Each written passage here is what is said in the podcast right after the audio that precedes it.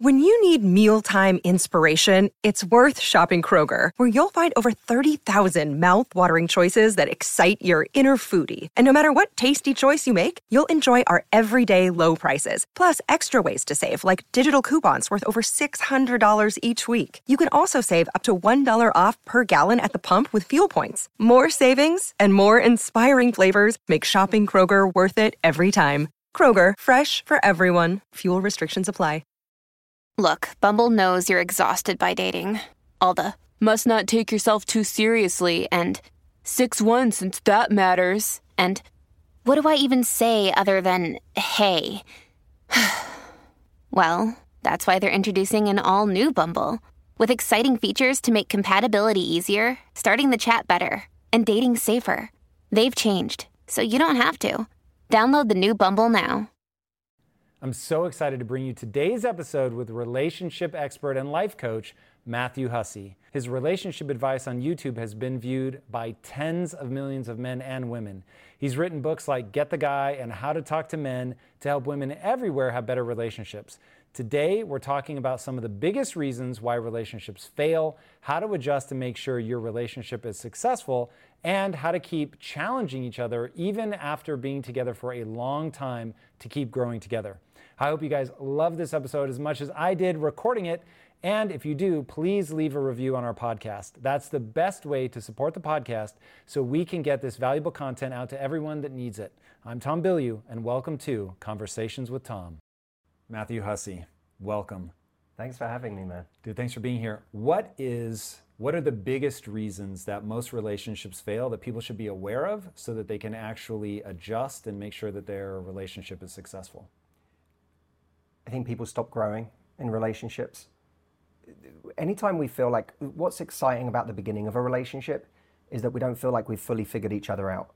It's also what's really exciting about dating. I don't feel like you I have any guarantee you like me enough yet. And so there's that sense of why you know why is it a cliche that the chase is exciting? The chase isn't exciting if I think 100% it's a done deal. The chase is exciting if there's some element of I know you like me and there's a chance, but I also know that I have to work for this. I have to, I'm, this is challenging. You know, I have to really bring my best to the table. When two people really know each other, there's that sense that these are two completely known quantities. Now, from one aspect, that's really attractive because it's, it creates love, it creates connection, it creates a bond but from another perspective, there's that part of our mind that still wants to be challenged, that still wants to feel like there's there's something to do here. And one of the greatest ways to, you know, I think it's a time old question: How do we challenge someone in a relationship when we already know everything about each other and we already feel like we have each other? It, continuing to grow is one of the greatest challenges you can present. And growth doesn't have to mean anything crazy. It could be reading a new book so that you have a different conversation to bring today. It could be learning a new skill. It could be performing well at something. But that growth allows our partner to continuously feel like there's always something to learn about us. The, the, there's some element of mystery that remains. Uh, Proust said the journey of discovery lies not in seeking new landscapes, but in seeing with new eyes. Now that's to me the which I think is really powerful, but it's almost the exact opposite. That's like, hey, part of your job in this dynamic, because I do think growing is huge, mm-hmm. but the mm-hmm. other part is like I'm about to go on my 20th wedding anniversary, which is crazy. Mm. But that I have to find new ways to look at Lisa, to see her afresh. That even though she is a very well mapped territory for me, I also have to put in energy to like challenge myself to see something new. That exactly. It goes both ways. I don't think it's just incumbent on one person to continue to bring their best to the table and to grow. It's incumbent on us to not see this person as so familiar and make that calculation, which is a false one, by the way, that we know everything there is to know about this person. Well, that's looking in the rearview mirror. It doesn't mean we know everything about who they will be or about how they're growing or the parts of themselves that they haven't even spoken to us about because we haven't asked them those kinds of deep questions in a long time. Which is why sometimes you go on vacation with your partner after a long time of being together and you come back feeling closer. Why? Because you probably had time to ask each other different questions than the ones you ask on a regular week when the two of you are busy at work and even the weekends you're like trying to just play catch up on getting rest and not getting to know each other. So that would be the first one is growing. The second one would be as simple as it is, continuing to, respect your relationship and your partner enough to try. To hmm. try what? To actually put in the effort with them that you put in with new people. Esther Perel talks about this. You know, we go into work and we often give our most charismatic, charming, energetic selves to everybody else. And then our partner gets the scraps at the end of the night. That's so interesting. Can I reveal a secret? Yeah. Okay, so as you well know, being a CEO of a company, you have to be charismatic and you have to like get everybody together and point them in a direction. And so, no matter how bad my day is, I'm going to come into a group meeting and I'm going to be charismatic and I can feel myself flipping a switch. It's kind of like coming to a party. Coming to a party and being a downer doesn't make any sense. So You're going to walk in no matter what. Ah, what's up, everybody? And so, I play that same role in the company. But with Lisa, when I do that, I feel fake. And I don't mind hmm. faking it. I don't want to be a liar, but I don't mind faking it in the company. In fact, I feel an obligation to present a, a, a brave face. Like on a hmm. day where everything is down, like I'm not, and I, I would advise any CEO worth their salt, don't come in and wear your heart on your sleeve and be like, oh my God, like I'm terrified, like this is horrible. But with my wife, I want to be like that. Hmm. But the problem is, and this is me, dude, I've watched so much of your content. This is me like channeling you. Uh, at some point, like that's dumping, I think that you call it, like where you're just constantly cycling, like, no, like this is freaking me out. This is freaking me out. This is freaking me out. It's like at some point I do owe her charisma. But how do you find that balance? Like, I don't want to feel fake with Lisa. But at the same time, I don't want to just constantly make my insecurities her problem. I suppose we all have we all have different gears that we go to, right? When we're stressed, we go to one gear where we we take a lot when we're stressed. We go to our partner and we're we might be anxious, we might be freaked out about something, we might just be burnt out, and we go to to get energy. And so it might be a simple reframing of, oh, I've been going to this situation to get energy more than I've been going to this situation lately to give energy. And giving energy might just be a different version of ourselves, not that's fake. Like, I'm sure when you're feeling good or when you're feeling relaxed, there's a playfulness that comes out that isn't there at the end of a long day.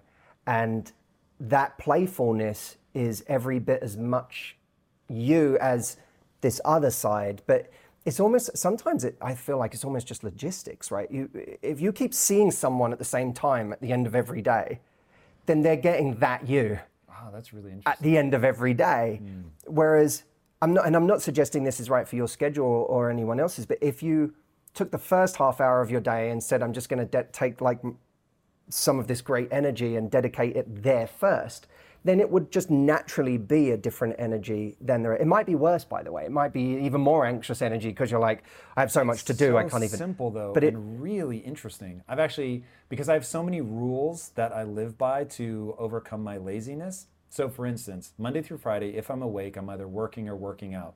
That's a mantra I say to myself all the time to stay on focus because I really am just an obscenely lazy person by nature.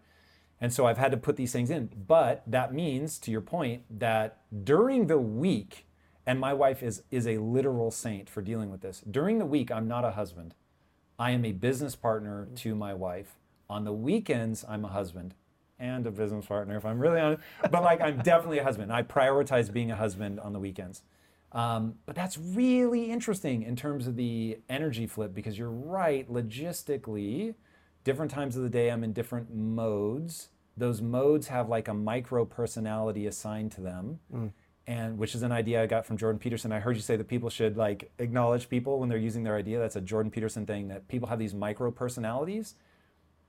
That's really interesting, man. I, I and I suffer from the same thing. And I, one of the things I've noticed about myself is, you know, my partner Audrey and I, we work at home together, mm. and sometimes I realize like it'll be at eleven o'clock in the morning, and I'll have done a couple of hours of good work, and and she might be right there. And I know that there's I might have this little euphoria of having just done a couple of mm. hours of really good work. Maybe I wrote and it, I find it really hard to get myself to sit down and write. Hmm.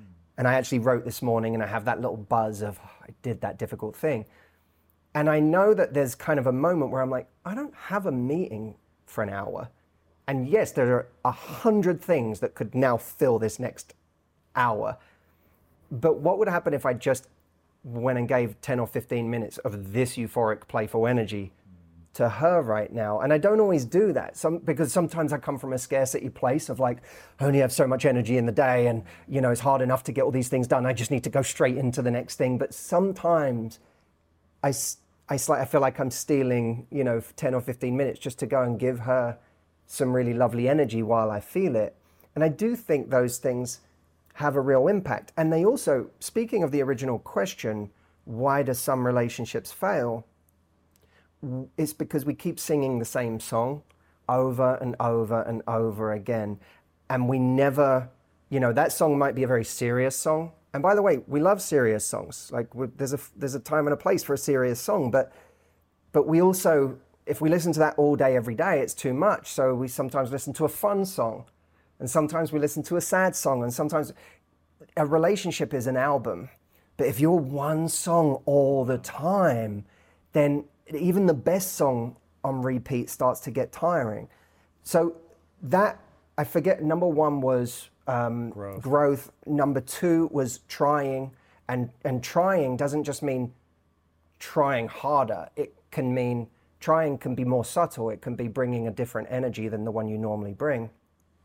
And the third secret I would say, and the reason why a lot of relationships fail, is we have to be willing to give someone what they crave and need, not the thing that we really like giving. Because it's really easy Reach. to keep giving the thing that we're comfortable giving. Like sometimes, you know, if we if we give love through food, or if we give love through uh, coming and giving someone affection, or whatever it may be, that may be the thing that we find it really easy to give. And so we just keep giving it and giving it and giving it. But the, to me, the key to relationships is listen well enough that you know what it is they're absolutely craving, and then give them that exact thing. So it might be that what they're craving is an evening with their friends. Like maybe you, if you read between the lines of what they've been saying to you recently, they keep saying like, you know, I feel like I haven't had a lot of balance in my life recently. I haven't really caught up with my friends. I'm feeling, you know, and if you listen hard enough, you'll go, oh, what this person keeps telling me is that their friendships are really important to them and they haven't had time for them. So the best thing I can do is go have a night with my friends so that they get the space to go and have a night with theirs without feeling guilty that they're not spending the time with me.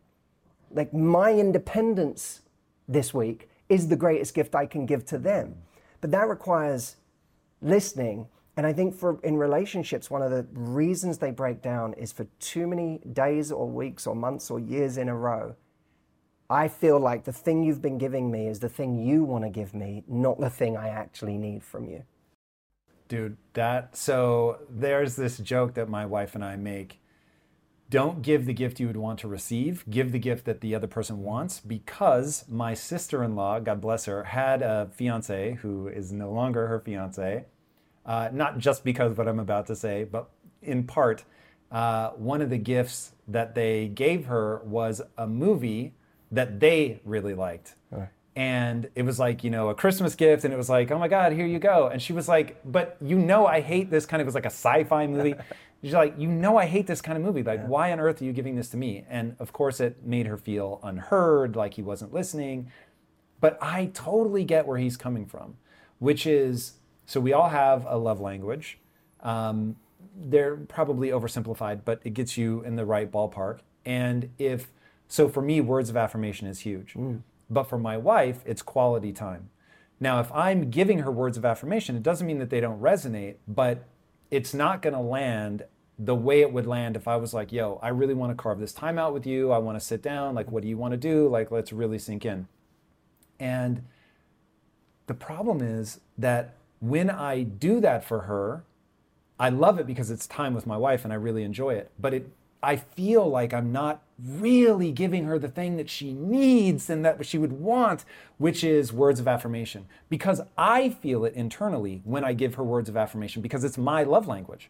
It's the same, this is gonna seem silly maybe, but when, so in my family we do Christmas lists because I think to your earlier point, don't go out with your friends, by the way, if you don't first ask your significant other, is that something Right. you would want? Because if, like for Lisa, if I was like, I bet what she needs is space. And so I'm gonna bone out. And she's like, What? I want time with you. This would be a nightmare. And she'd be like, What is going on? Yeah. But at Christmas, you so that you get the things that you actually care about, we write down these lists. And I will go through and look for things that I also like on their list, and I will give them those things because I feel a different way. You guys know I have a very strict diet that I stick to, except for very special occasions. And I do that so that I can bring my best every day to what I'm doing. And a big part of that strict diet is high quality animal protein and my go to source of trustworthy meats and seafoods with no added hormones or antibiotics ever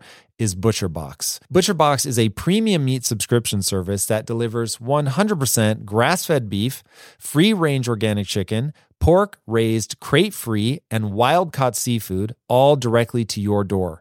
I cannot recommend ButcherBox enough. When you eat ButcherBox, you are giving your body the best possible building blocks to work with so you can reach your full potential. You've got to take care of yourself at a cellular level if you want to hit your peak consistently. So ButcherBox is the key. Sign up at butcherbox.com slash impact and get our special deal. ButcherBox is offering our listeners a free for a year offer plus an additional $20 off. And that means you can choose salmon, chicken breast, or steak tips free in every order for a year. Sign up today at butcherbox.com slash impact and use code impact to choose your free for a year offer. Plus get $20 off your first order. This show is sponsored by BetterHelp. You will never be able to reach your full potential if you are riddled with stress and have a lot weighing on your mind. I can tell you from my own experiences with stress and negative thought loops, you have to find a way to work through whatever it is that's weighing on you if you're going to have any hope of achieving your goals. Therapy can be an option for working through things, and for an online therapy option that is super convenient and flexible, be sure to check out BetterHelp. With BetterHelp, everything is 100% online, and getting started is quick and easy. A brief questionnaire matches you with a licensed therapist, and you can switch therapists at any time for no extra charge. Get things off your chest, process through things with BetterHelp. Visit betterhelp.com slash impact theory today to get 10% off your first month. That's betterhelp, H-E-L-P dot com slash impact theory.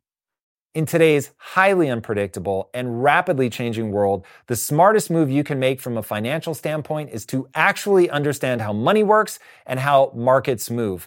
Because if you want to have any chance of investing your money wisely and growing your financial portfolio, you have to make a profit. And the only way that you're going to do that is either by setting and forgetting or actually understanding what's going on at a macro level. So whether you're a seasoned investor or someone looking for extra guidance, today's sponsor, Yahoo Finance, has got you covered with all the tools, data, and news that you need in one place to grow your knowledge base around what is happening in the world of finance and to make sure that you have the right goals and you're executing well.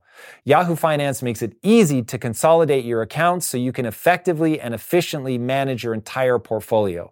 Personally, I love how straightforward their platform is to use. It is very simple to get the information that I need.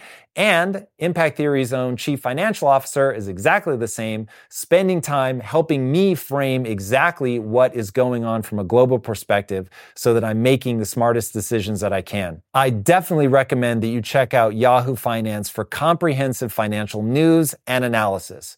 Visit the incredible brand that so many great investors use at yahoofinance.com.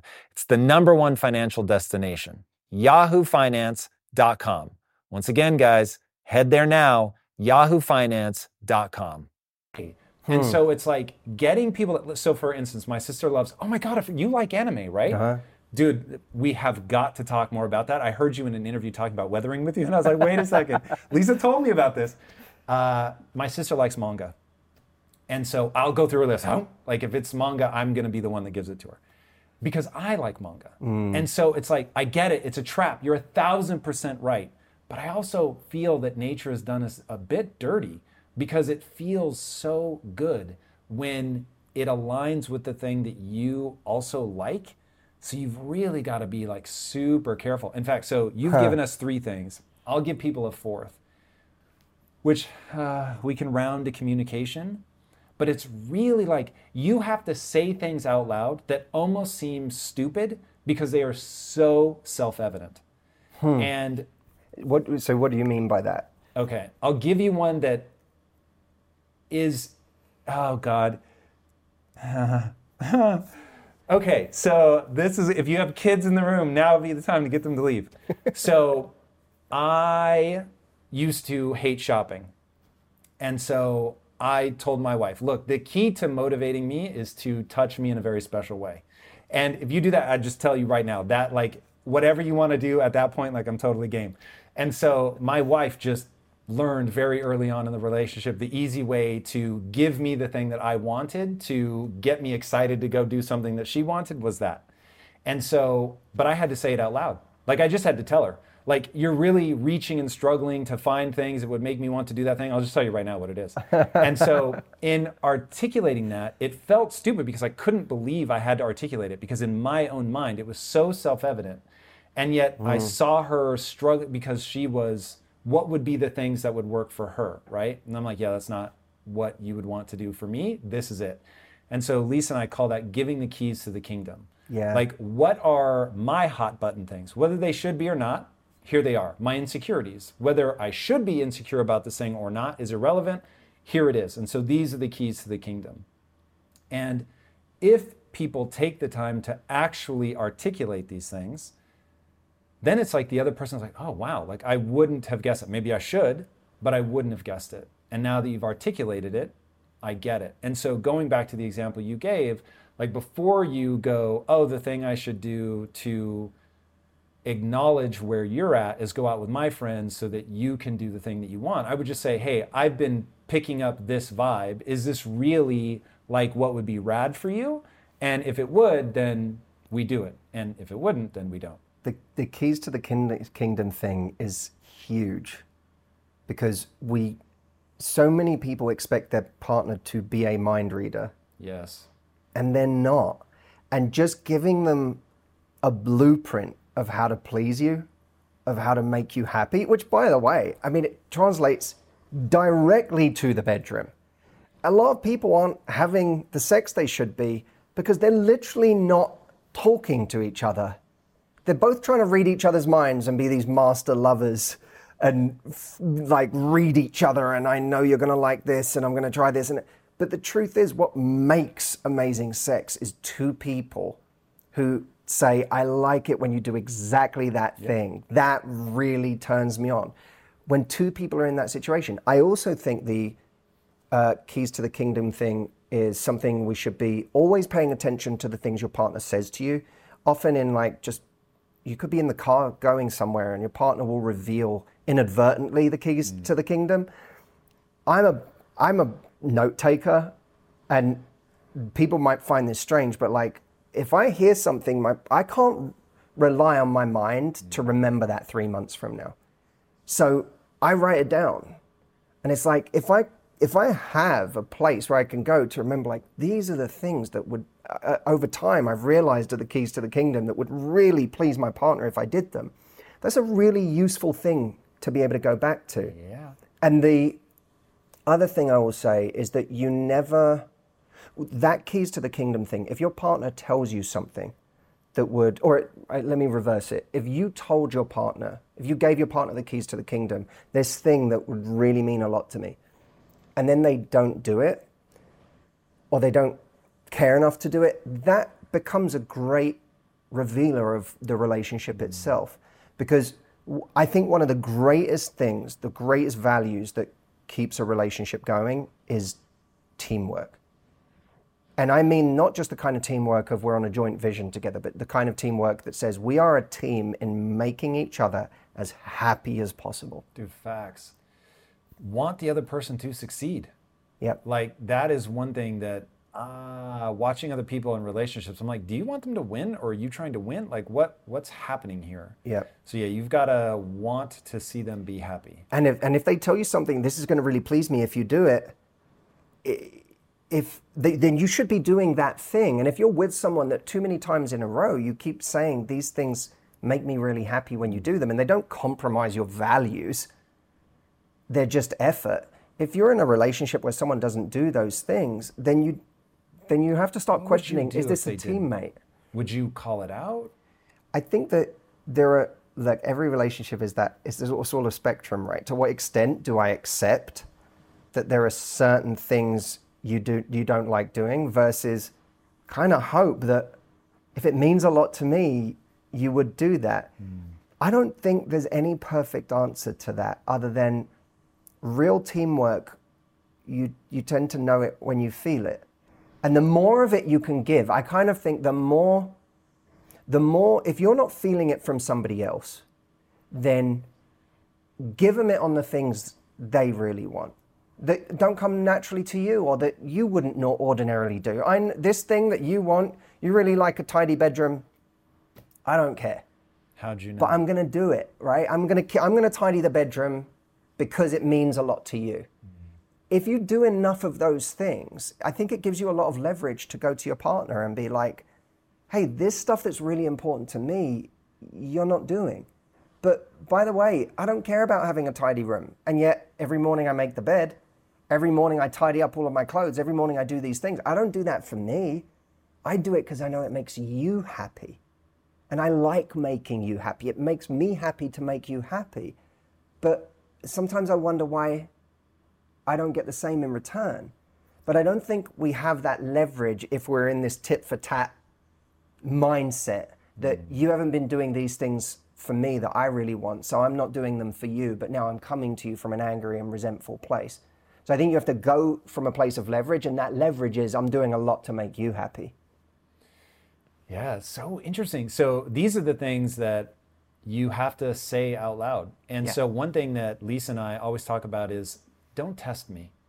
So for instance, in the beginning of our relationship, I have a terrible memory, and people that see me on camera are convinced that I have a good memory and that I'm just being humble. I'm so happy to hear you say that Brother, because it's fucking terrible. I'm I have a lot of insecurity around my memory. well, then you and I can be insecure together because I have a lot of insecurity around my memory as Really? well. Yeah, yeah, yeah. I've I- thought and- there's something wrong with me sometimes. Where There I is something wrong with me for sure. I guarantee it.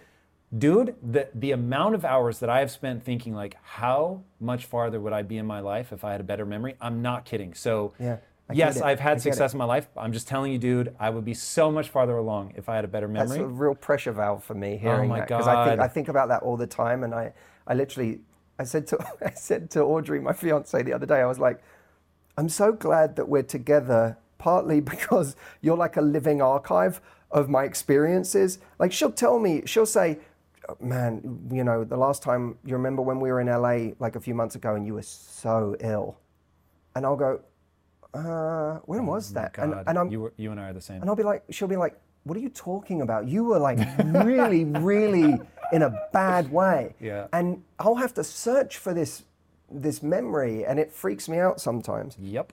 Yeah.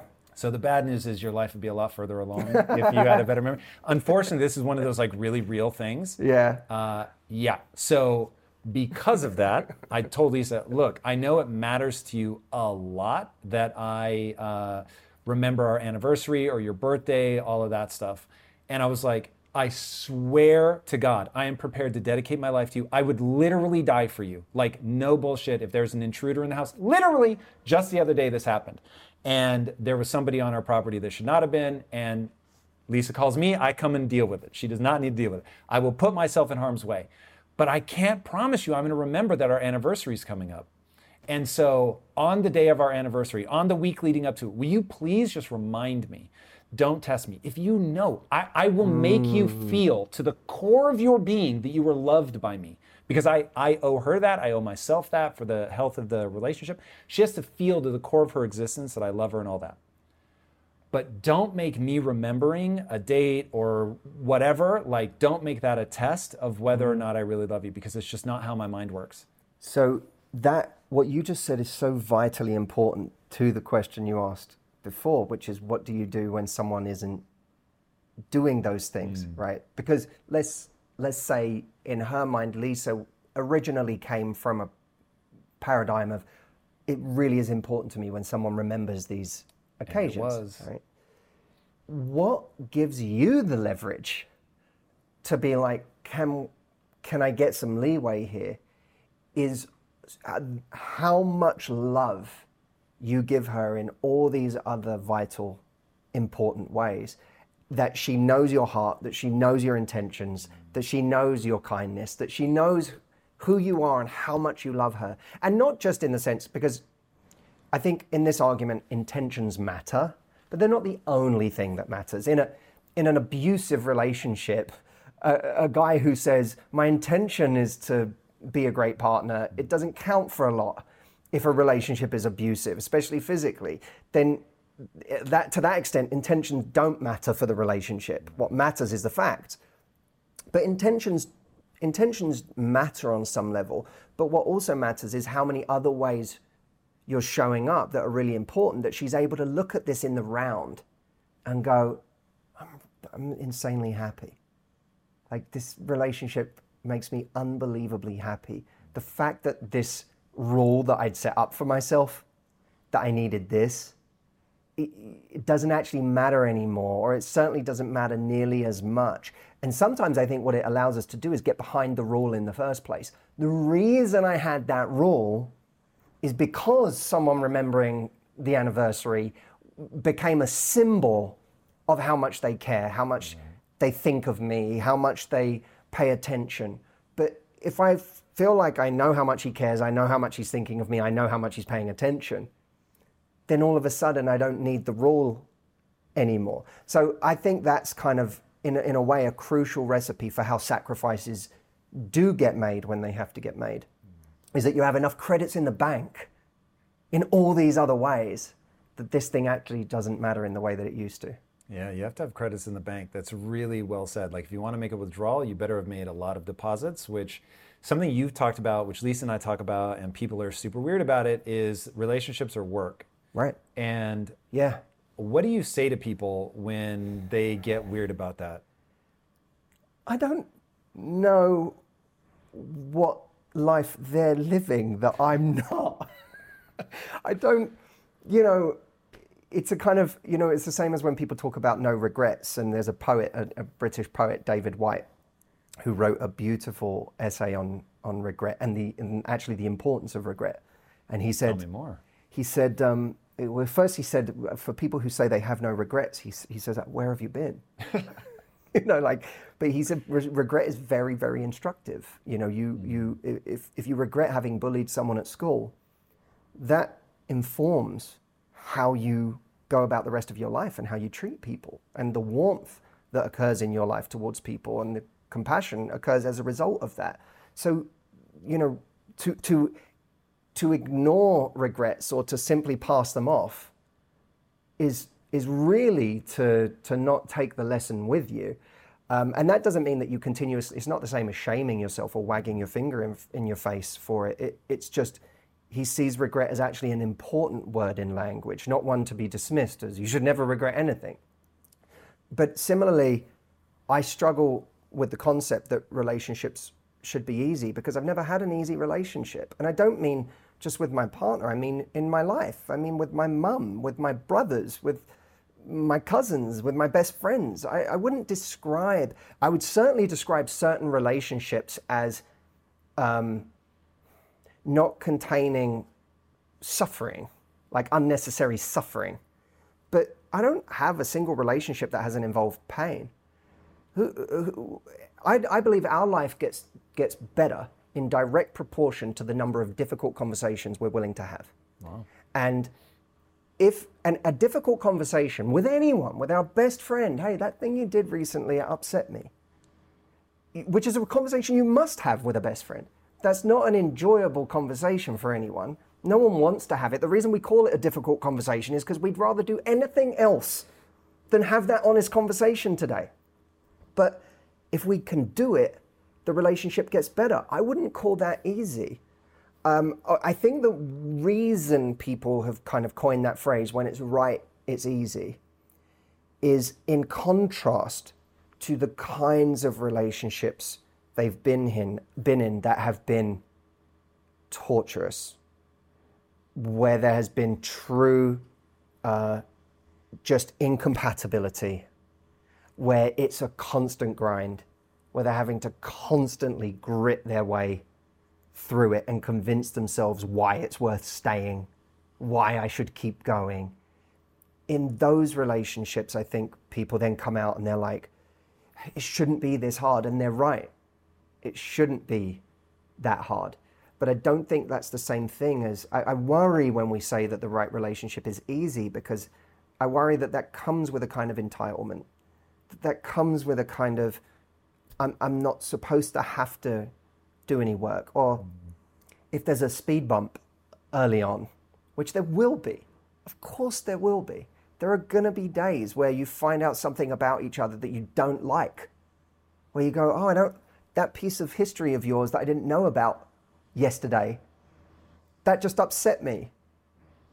You know, and you have to now have that conversation and wrestle with it together and you you if it's the right relationship what the difference is you come out of that conversation stronger as a unit that to me defines the right relationship i i think one of the biggest indicators of a right relationship is being with someone who knows how to handle you you, you know we we spend so much time in relationships kind of trying to weigh up who's right and who's wrong. Right? Someone just got jealous about something and they kind of acted out. And that then creates this kind of a speed bump. It creates a moment, it creates a, a fire to be put out. And and that would not be a moment where we would say, This is easy. It would be a moment where we're both frustrated with each other. I don't think you should be jealous about this thing. I'm jealous about this thing and I feel incredibly uh, justified in being jealous about this thing, and now we're going to like battle this out. That to me is a moment where we get to define the relationship. But too often, people in that situation are arguing about who's right and who's wrong. And the truth is, if we can remove that for a moment and just go, is this person, who, this per, let's say the person who's jealous has wounds, they have trauma, there's like stuff there that's going on for them. And, and sooner or later, if they want a happy life, they might have to heal that. There is going to be someone who comes along. Every, anyone who comes along is going to aggravate it at some point because it's there. So it will be aggravated. That it got aggravated isn't a sign that this person is the wrong person. To me, if this person aggravates it and having aggravated it, this trauma just gets worse, then that relationship may be the wrong relationship. But if this person aggravates it, but then when this person gets jealous, the way they handle it gives this person a chance to actually heal. Mm. And as a result, this person starts to let go. Because for them, their whole life, jealousy has meant, you know, it's fear, it's you're going to leave me, it's I'm not good enough, it's, you know, danger. And then this person comes along and aggravates it. And I go, all that same stuff happens. Tense up, get frustrated, get mad, get something. But then the way you approach me in that is a healing presence. And then I kind of let go a little bit. Now you're right, not because not because you're such an uh, uh, because you're right all the time you're right because you know how to handle me. And i think we sometimes spend we don't spend enough time looking for people who are actually good at handling us. And that does, shouldn't be an excuse for all of our worst stuff all the time. But i've said to clients of mine who, are, who i've coached privately like dude this it's not that this person you're spending so much time going, is she in the right? Is she in the wrong? Is she an evil person or is she an angel? Is she? You're spending so much time worrying about that instead of just going, is this person a healing presence for me? Or did they just aggravate my worst trauma in a way that makes it worse? Mm. Because I think relationships, two people should be able to come together to heal. Is the person I'm with able, eh, uh, is it a relationship that becomes a healing? And I have to be part of that, but is it a healing presence for me? And if the answer is no, too many times in a row, forget right and wrong. It's not the relationship that's going to help you overcome those things. If you strive to perform your best in life, bringing your energy and abilities into everything you do, then it only makes sense that you would want to be out on the road with that same power, agility, and performance that everyone expects from you. And there's no better option than the most desirable, advanced, and dynamically capable SUV yet, the third generation Range Rover Sport. You guys know I love staying on the cutting edge with technology, and the Range Rover Sport's cabin features advanced technologies such as active noise noise cancellation, and cabin air purification, a must, offering you and your family and friends new levels of comfort and refinement while traveling. The Range Rover Sport provides an instinctive drive with engaging on road dynamics and redefines sporting luxury for the power, agility, and performance you demand in every area of your life. Explore the Range Rover Sport at LandRoverUSA.com. That's LandRoverUSA.com. One way I make sure my business is moving in the right direction is to ensure we are constantly becoming more efficient. Because in my experience, inefficiencies will eat away your profits and leave you with a dying business. But with the right technology, your business can get the insights it needs to become efficient and ultimately unstoppable. And that is why I recommend you check out NetSuite by Oracle.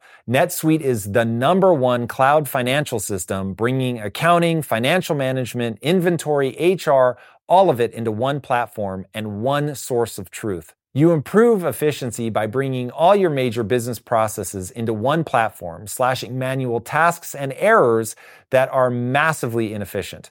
Guys, inflation is no joke. So check out NetSuite and see how you can cut costs and boost performance at the same time, like the 37,000 companies that have already made the switch. By popular demand, NetSuite has extended its one of a kind, flexible financing program for a few more weeks. Do not wait head right now to netsuite.com slash theory. Again, that's netsuite.com slash theory. Get the information you need. Head to netsuite.com slash theory. That's the advanced class. That that is advanced class. So I couldn't agree more. I think that it's really interesting when I really look at why Lisa and I have lasted as long as we have because we both have our insecurities. We can both trigger the other person's insecurities. But to your point, we're able to help guide the other person out. But as you said, that doesn't mean that I get to just throw my insecurities on Lisa all the time and say, you deal with it, or mm-hmm. vice mm-hmm. versa. Mm-hmm. It's like, at some point, you have to own that I can't just cycle, right? Mm-hmm. So if something triggers me, whoa, like, hey, I have this insecurity, I shouldn't have to lie about it. The person should give me that space to have that because we all have them. If they can, man, it'd be amazing if they can help you negotiate that. And then at the same time, they have to hold you accountable to not just sitting in that all the time, wallowing in it, being in a death loop. Uh, and man, that is really, really hard. Either people are like, they throw it back at you, mm-hmm. like, oh my God, you're so insecure, like you drive me crazy. And it's like, okay, that's not going to be any fun to be around. Mm. But at the same time, if they just let you like keep looping, like you're never mm-hmm. going to get out of it, it's gnarly. It's so true. And the if you're on the receiving end of the wrong behavior or behavior that's really destructive or not productive, I think that bringing your best to that moment is the greatest form of closure if the relationship ends. Tell me more. You know, we feel because even when I was saying that before, I could almost hear people go, kind of imagining their worst relationship with someone who was really difficult and toxic or destructive or whatever word someone wants to use for it, and getting angry. Like, it's not my responsibility to f- fix this thing in the other person and they should take responsibility for not bringing that behavior. That's all true. All of that is true. But we all know, if we're honest, well, A, we should have a little humility because all of us, you, you may not have this thing they're bringing you, but you have something you're going to bring them. Mm. So when your when your something comes up, you're going to want someone to come to you in a healing way. This is your chance to put that credit in the bank, right? So whether you relate to it or not. But what I would say to those people is modeling the behavior you would like to see from them, A, is the greatest way to influence anybody. And that starts with listening, understanding what's behind it, understanding where it's coming from. You know, I had a moment with, with my partner in the beginning of our relationship where I flared up over something. And she, she used good language for it. She said, I had to figure out is he just an ass? or is this something is this something deeper that I could learn to navigate and understand about mm. him? And might it just be a sign of a wound, not a sign that he's just an ass? And she had to she she modeled the right behavior in that moment. She initially like jumped down my throat because she was mad that I was flaring up over this thing.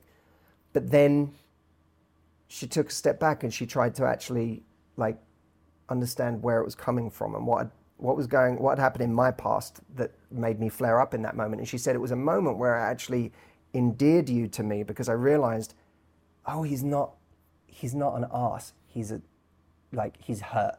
Mm. And this this like triggered something for him. And I and actually when she brought me kindness in that moment and understanding, I, I eased up. And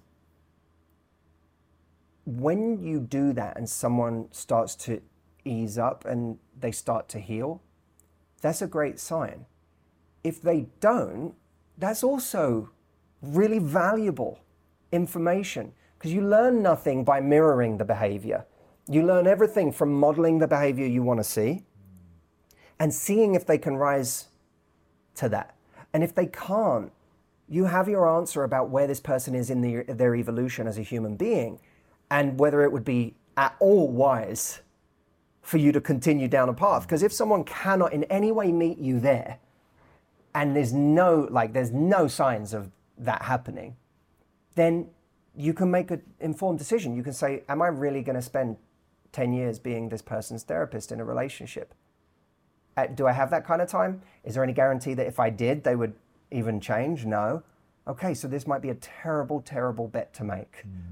But if I model the right behavior and, and something shifts and it starts to produce a better relationship, well, then that's a huge, huge success. You've got to want them to win, man. It's so interesting. I, I that's so true and so useful.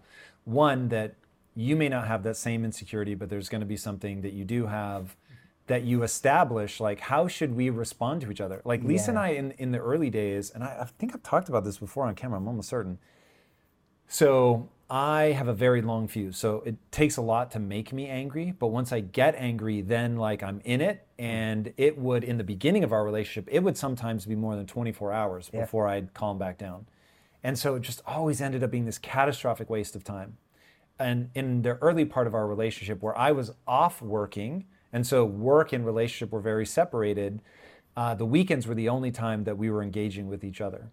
And if I ended up getting pissed on a Saturday, it was like, man, it, you basically lost worst. a week. You it's know what I mean? Worst. So it's just like a real catastrophe. I know that feeling intimately. Oh, it's fucking terrible. So I would get mad, let's say early in the day, and then I wouldn't finally be able to pull myself out of it until later that night or the next day. And then Never once was I like, you know what? Well done for being mad that long. Like that was a good use of time.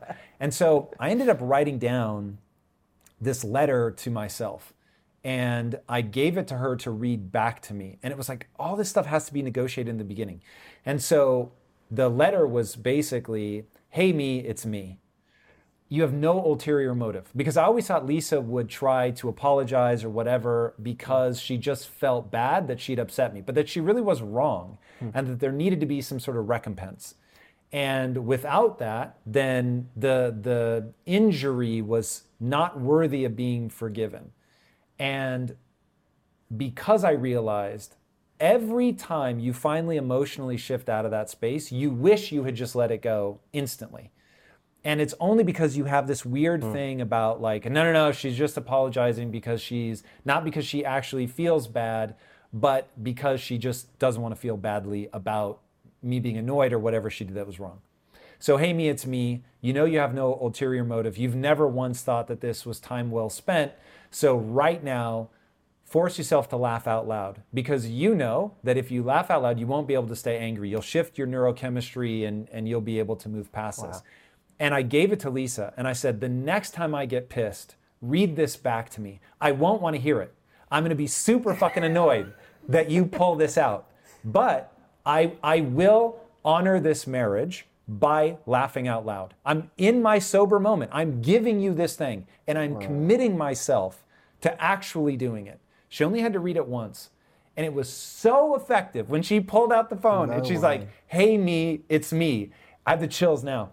And I forced myself, literally, I don't even think she made it through the whole thing. And I laughed out loud and I was like, I can't believe that worked. But just hearing my words coming back to me.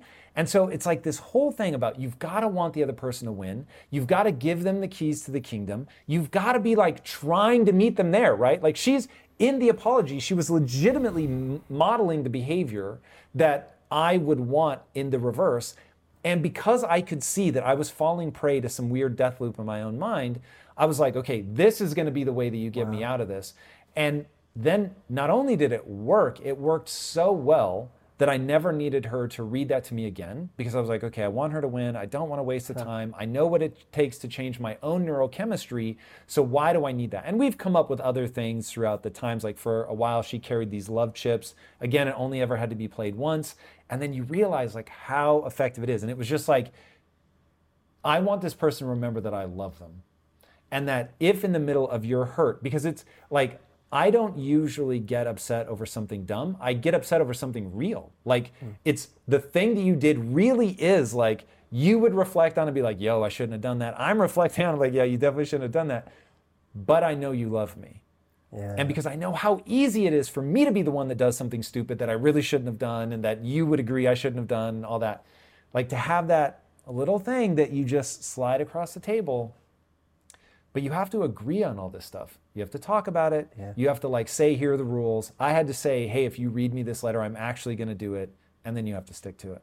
There's just so much uh, in what you just said that is valuable, valuable insight. The pattern breaking, hmm. which I've heard you talk about, like you have to be you have to be a ninja about pattern breaking yourself, right? I think you said that in one of your videos. that, doubt. Like it's essential to understand yourself in those ways. And whatever you mechanism you have for breaking that pattern, one mechanism is telling your partner so that they know hmm. you know and I, I i did a similar thing with audrey where i said when i'm in that state because i have a, it sounds like you and i have some similarities when i'm in that state i'm not in my right mind mm. and i can't i find it really hard to let go and i said to her when i'm when it feels like i'm pushing you away in those moments i'm desperate for you to love me Preach, dude. That's so true. desperate for you to love me and to And I need to see, like, can I push you away and you'll still come back? Exactly Even though it's terrible, it's a really terrible dumb. habit. But and it, but it's true. And I said like I'm, it's gonna feel like I'm being, well, I am being cold and I'm pushing. But trust me, there is a child inside that is just so terrified you're not gonna love me that I like, I push you away. And that understanding is invaluable because, of course, for her, then she knows in those moments, oh, this isn't about me, and it's not, mm. and it's not it's not personal, and he doesn't not love. Because the problem is, you get into this right, crazy cycle where I'm pushing her away, and then she goes, he doesn't love me, Right. and it's the exact opposite of what's true, and and that giving that person the keys to the kingdom, as you say, is giving the person the understanding of what's really going on. So I love that you said that. And the, you know, what you said about the remembering that, oh, Lisa loves me so much. If she did something, the, the core of her is that she loves me so much. It's not this behavioral thing. It's not this slip up. It's not, it's this. That is like, I call them emotional buttons. I have a retreat program where I do a whole section on this because to me, knowing what your emotional buttons are is the key to life. You, you essentially are learning how to program your thoughts and your emotions. And that thought, I know how much Lisa loves me at her core, is an emotional button. I had one that I got from childhood where we were, me, my brothers, and a few friends were all playing in the garden. And I don't even remember what happened, but something upset me so badly. Or the way, maybe it wasn't even a big thing that upset me, but the way it was reacted to or the way I felt in that moment was so, I got in my head so badly about it that I went to my room and sulked and didn't come out. And then it turns out this whole plan was made for like my brothers and my friends to all go to their house to carry on like this really fun day and have a sleepover at my friend's house. Oof. And but not without me. Everyone wanted me involved. Everyone was like knocking on my door going, "Matt, like come on, let's go. Like it's going to be super fun." And it was so important to me to make a point about this thing and pushing everyone away that I didn't go. I told them to leave, and I watched the car leave the house from my bedroom window. I cannot tell you how much. I remember the next day, my brothers came back and there were stories and there were all these wonderful things that happened. And they got excited about the night and it was such a great sleepover. And I regretted it so badly. And it never, that was such, in the scheme of my life, an really insignificant moment, and yet I never forgot it because I it never the lesson never never left me that I cost myself that amazing mm-hmm. fun time with with a bunch of people that love me. With my brothers who are my best friends, with my friends, they all had this wonderful time and no one was against me. No one was trying it wasn't like they said we're going to go make this plan without Matt. Everyone was like, "Matt, come. It's going to be fun." and I denied myself. That I've I've never forgot that. And when I feel find myself sabotaging myself or something good when I'm upset today, I remember that sleepover, and that becomes an emotional button, a pattern break for me. In the same way that you know, Lisa loves me, is a pattern break for you. And I think that's such that those things are really, really powerful. And if you ever find one, for anyone out there who ever finds one of these, write it down and have it somewhere where it's to hand so that the next time a situation like that occurs, you have a place to go to connect with that truth. Because the life is there's all these truths in Winston Churchill said men occasionally stumble over the truth, but most pick themselves up and carry on as if nothing happened. Right? You occasionally stumble over a truth about life, about about your partner, about your relationship, about yourself, when you get one of those truths, you like write it down somewhere where in your your moments where you're finding it hard to access truth, you can you can go there because those things are life changing mm-hmm. and they plug you back in to, to life itself and what's important. Yeah, that's really critical. There's one thing about me that I think has really helped a lot with my success, which is that I don't trust everything I feel I recognize myself as a deeply flawed individual that routinely does dumb things. And that may sound negative, but it it has stopped me from compounding the problems. Mm. And so I remember when you were telling that story, unfortunately for me, that moment came much later in life. Uh, but Lisa and I got in a huge fight. It's the biggest fight we've ever been in to this day. And we were yelling at each other over a cup of tea. And the fight had been going on for, it had to be close to two hours.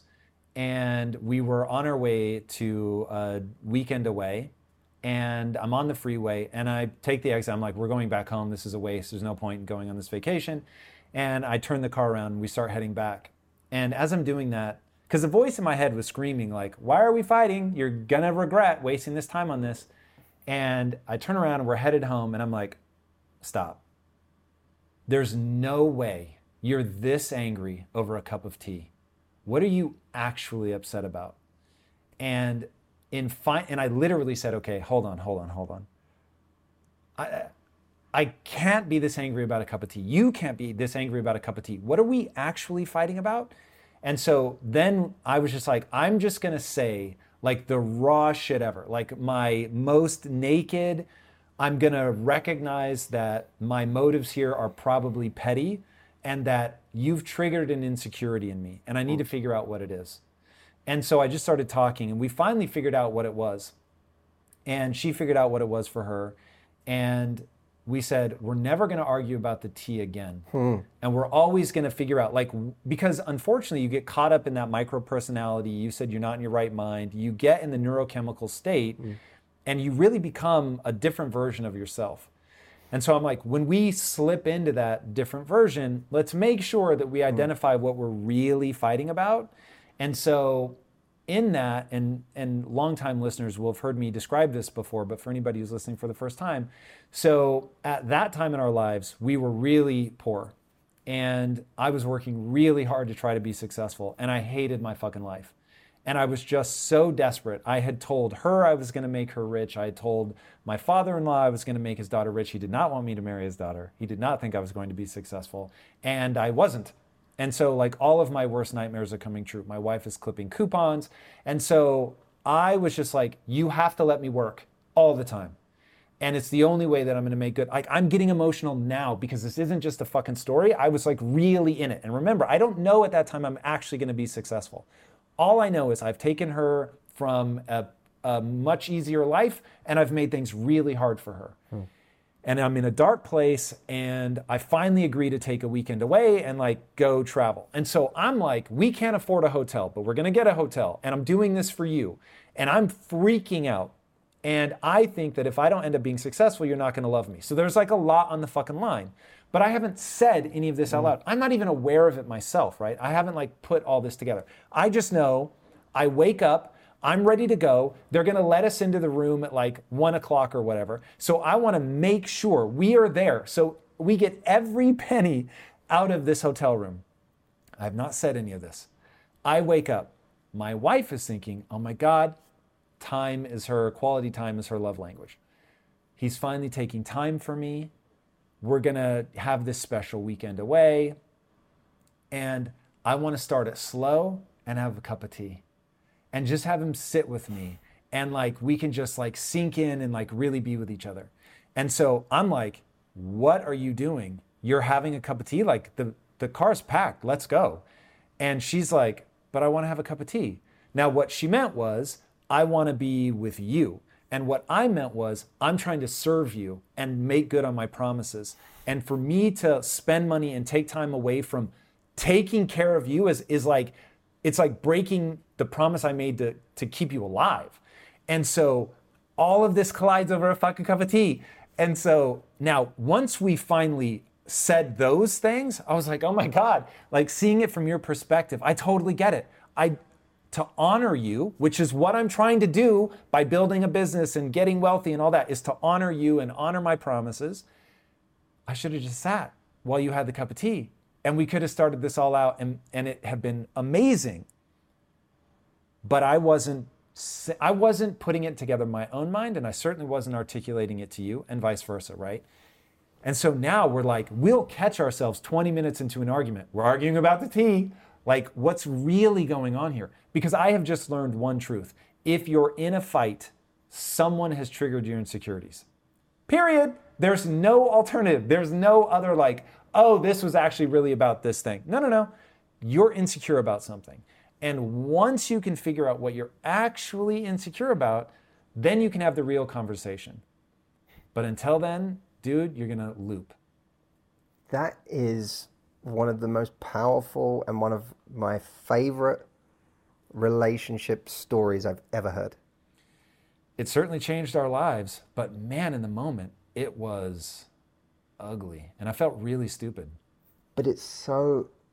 I mean, I, I commend you for for sharing it and being vulnerable enough to do that because I think that you, with that one story, you're helping so many people because it's the cup of tea is what makes these things feel so shameful and embarrassing to talk about to everyone outside of the car is that it feels absurd. And and that's what it feels like in real relationships is the the arguments we have feel so intensely private because they feel so intensely we feel so naked and so exposed. And all of us guys who go out into our lives with this kind of alpha energy and putting on a front and being a certain thing with all of our friends are so stripped bare by those arguments. Mm. And, you know, I, I, I think the, what everyone, I hope everyone hears in that story is that you decided to stop the car. That to me is like the heroic moment of the story is that you stopped the car. And that is a choice. And I don't know where that comes from in you but you stop the car. There's a moment, I don't know if you ever got into the, the American version of The Office, but there was a moment where Jim and Pam, one of the great kind of love stories of the show, he, um, he sat at a bar with her ex, and her ex is kind of a, a brute. And she's off in another town studying, and they're apart and they're doing long distance, and they've not been used to doing that. And they're finding their feet with it. And she gets a voicemail, like, he gets a voicemail from her because she's out super late. And she gets, he gets kind of like, I think, a drunken voicemail. And there's a guy in the background, and, you know, the, the guy, the ex, who is the quintessential territorial kind of caveman, stand your ground, don't put up with that nonsense, get jealous kind of a guy he gets in his he gets in Jim's head and he says, You're okay with that? And Jim has never been like that. He's never fretted about that kind of thing with her. But the ex gets in her head and says, uh, that would that would worry me. I, I don't know if I'd be okay with that if she was out that late and you know, with these new friends of hers. And Jim gets in the car and he starts driving an hour to where she is to try and see what she might be up to that night and catch her in something. And he gets on the freeway and he catches himself. And he says, he, he stop he, he grabs the wheel and he turns the car around and he says, you know what? No. Because that is not our relationship and I am not that guy and he makes a decision. The he does the hard thing. He interrupts this trajectory that is going to inevitably lead to broken trust in their relationship. That she's not going to feel trusted. They're going to have a fight. They're going to have some kind of a breakdown. And he decided that's not going to be us. That moment is the most heroic moment anyone can have in a relationship. And it might seem from the outside like that wasn't such a big deal. It wasn't such a big deal to stop the car and have, but when you're in it on that level, it's the most difficult thing in the world. And the thing I say to people a lot is when you're in that territory, maybe you maybe you haven't found it in you to stop the car yet. Maybe you haven't got there. Maybe like you just can't. But find the inches. Find the 1% shift. If, if you're in an argument and you're seething, but you reach out your hand and you just, you might just put it next to their hand. You might just, for two seconds, like just stroke their hand. And then you put your hand back. That may be just 1%. You haven't said anything to rectify the situation. You haven't, but that 1% registered with them. And they're mad at you. But they felt your hand for one second. And what they really felt was humility. What they really felt was an act of vulnerability. What they really felt was this person just for that one second, is reaching out to me and dropping their pride just a little bit. Maybe just enough for me to reach my hand back and grab their little finger, you know? And in that dance of 1%, it actually begins this snowball effect out of the situation. And I think that things don't change because no one makes that 1%. They're, they're so preoccupied with how hard it would be to turn it around that they don't, even if they don't know their way through it, they don't do that one thing that would soften the other person enough for them to do a gentler thing, and so on and so on and so on. What's awesome is you didn't do, just do that, you stopped the car. Yeah, man, that's terrifyingly good advice. Like the the little hand outreach, the reminder that you love somebody.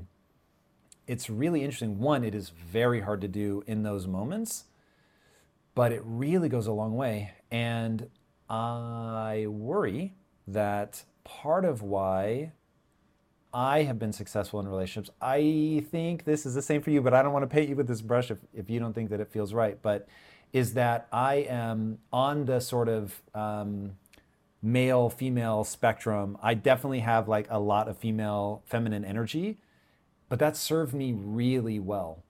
Like you write for Cosmo magazine or have? I used to years okay. ago, yeah. So I have many, many times uh, said that part of the reason that I ended up getting good at relationships is when I was a teenager and I was terrible with women people always used to joke that men didn't understand women. So I used to go read Cosmo magazine as a mm. way to like better understand them. Hmm. And I think it's actually really, really smart. Like the more that you can find those ways to reach out, to break down those barriers, mm. to be communicative, to be emotive, to um, identify your own insecurities, to articulate them, all things that are technically like not the sort of brutish masculine thing. Now, I think to something we haven't talked about here, but I've heard you speak very eloquently about. You also need to be able to be tough and masculine and all that stuff. But if you can do both, if you can be soft in that moment instead of trying to win the argument, especially, and in fact, here, here is really your own test. If it, how do you act when you know you're right? Like you've got them dead to rights. you've caught them out it's obvious in that moment they're wrong and you're right. In that moment, are you dunking on them? Uh-huh. Or are you like, because the way I think about it is, oh my God, I know in the next breath, I might be the one that we both realize is wrong. So in this moment, I'm deposit, deposit, deposit, because I don't want to like, you yeah. know, get caught out. Like I want the grace the next time. And in those moments, if you can be that gentler, outreaching hand to, again, to want them to win, to help them back, to not be like, oh, I told you. Mm-hmm. And it's like, give them that grace and help them find the exit ramp. Man, like when I think about what really has made Lisa and I stand the test of time, because it certainly isn't that we're perfect. It certainly isn't that we don't do dumb things or um, get petty or be insecure. It's that we're always trying to, this really goes back. I've, I've never heard anybody say it the way you said it earlier. Like, how do they help you deal with something that when you're insecure or whatever? But man, if you can really be artful in that moment and not try to bank the win, mm. but instead bank the grace, that goes a long way. And I think it's very well said, Tom. And I think that that is, for me at least, born out of humility. It's born out of exactly what you said. I don't know when it's going to be my turn. And I, look, hopefully we've been, as life goes on, we, we suffer enough and we go through enough pain and we get punched in the face enough that we come to have a little humility.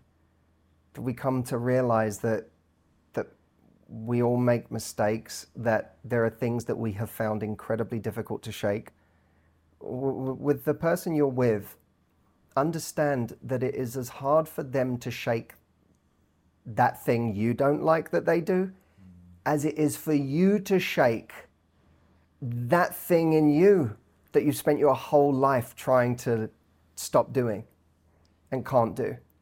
You know, it, it's you know someone might say I, I'm really frustrated with my part the way my partner relates to alcohol, but it might be, and I'm not.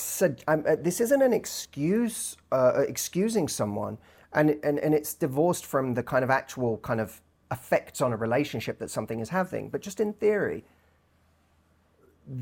How difficult they find it to give up that glass of wine that they have every night that bothers you, or that couple of glasses of wine that bothers you every night, it's as difficult for you to give up being a workaholic. Mm. Like, they're all part of an addiction spectrum. And our partner is addicted to certain behaviors that make it really tough for them to change. And we're addicted to certain things that make it really hard for us to change. Now, that means it's probably good sense not to have a relationship with someone where your addictions make you so immediately incompatible that you're going to make each other miserable on a really long timeline. But it does mean that in other areas where maybe you're, the two of you aren't actually that far off. You've got similar values, you have a similar outlook on life, at your core. You have the same heart, but you're different. It allows more grace in those situations and perhaps can get us a little bit. I, I you know, you and I were talking earlier about just YouTube and how you title certain things for YouTube because it helps. And one of the pitfalls of my line of work is that people love hearing about red flags. And so anytime you title something with red flags in it, people people want to watch that. But the problem with that is that people get addicted to looking for red flags. Mm. I was going to ask, do you think that they're worried they're seeing them? Are they looking for a justification to get out? Like, why is red flags so popular? I think that it speaks to some part of us that A is playing detective with what's going to go wrong. Mm. And we want to know, you know, we, we love like, what, how do I know that this thing they just did is actually a sign that they're going to ruin my life? I want to know that now. But it also, there's something cathartic about it for situations that have already happened for us. Hmm. If I know someone did a lot of damage to me, there's something about a red flags video that is appealing just from a retrospective point of view. See, there was that thing, and if I'd have seen that, you know, I, I now know that was a giant red flag, and, you know, I get to voice that thing. Um, but the danger, of course, of becoming obsessed with looking for red flags is that you will find them in everything. Me flaring up at the beginning of our relationship over something, she could have easily watched one of my videos and gone, "That's a red flag." like this is a giant red flag. I don't know. I don't know about this. You know, she could have had a conversation with her friends and gone, "This is a red." You know, you no, no, no. That's a red flag. You, you know, we all have red flags on some level. We all have something because we're all bringing baggage to the table. But there's worse red flags than others. Yeah, no doubt. Yeah, that's really interesting. That um, the the I'm curious if I could look at your stats. If is your audience more female or male? More female. Okay, so growing male audience over the over the years. Uh, we now have a good kind of sizable male contingent, but but still predominantly female. Because when you say that it's more of a detective thing, um, one of the things I wanted to talk to you about is the difference between men and women. Mm-hmm. And one of the things, because I'm obsessed with this, and I got obsessed with it to so the human brain is a prediction machine. So the it, it began with really uh, beginning to be able to predict the body and what would move you towards food and all of that. But it's become uh, not only are we predicting limbs and where they are in space, and there's some fascinating new research about that, but especially when it comes to women, it becomes um, sorry. Before I get to the the part about women, just you to successfully stay alive, you have to be able to accurately predict. So it is incredibly deeply ingrained in us.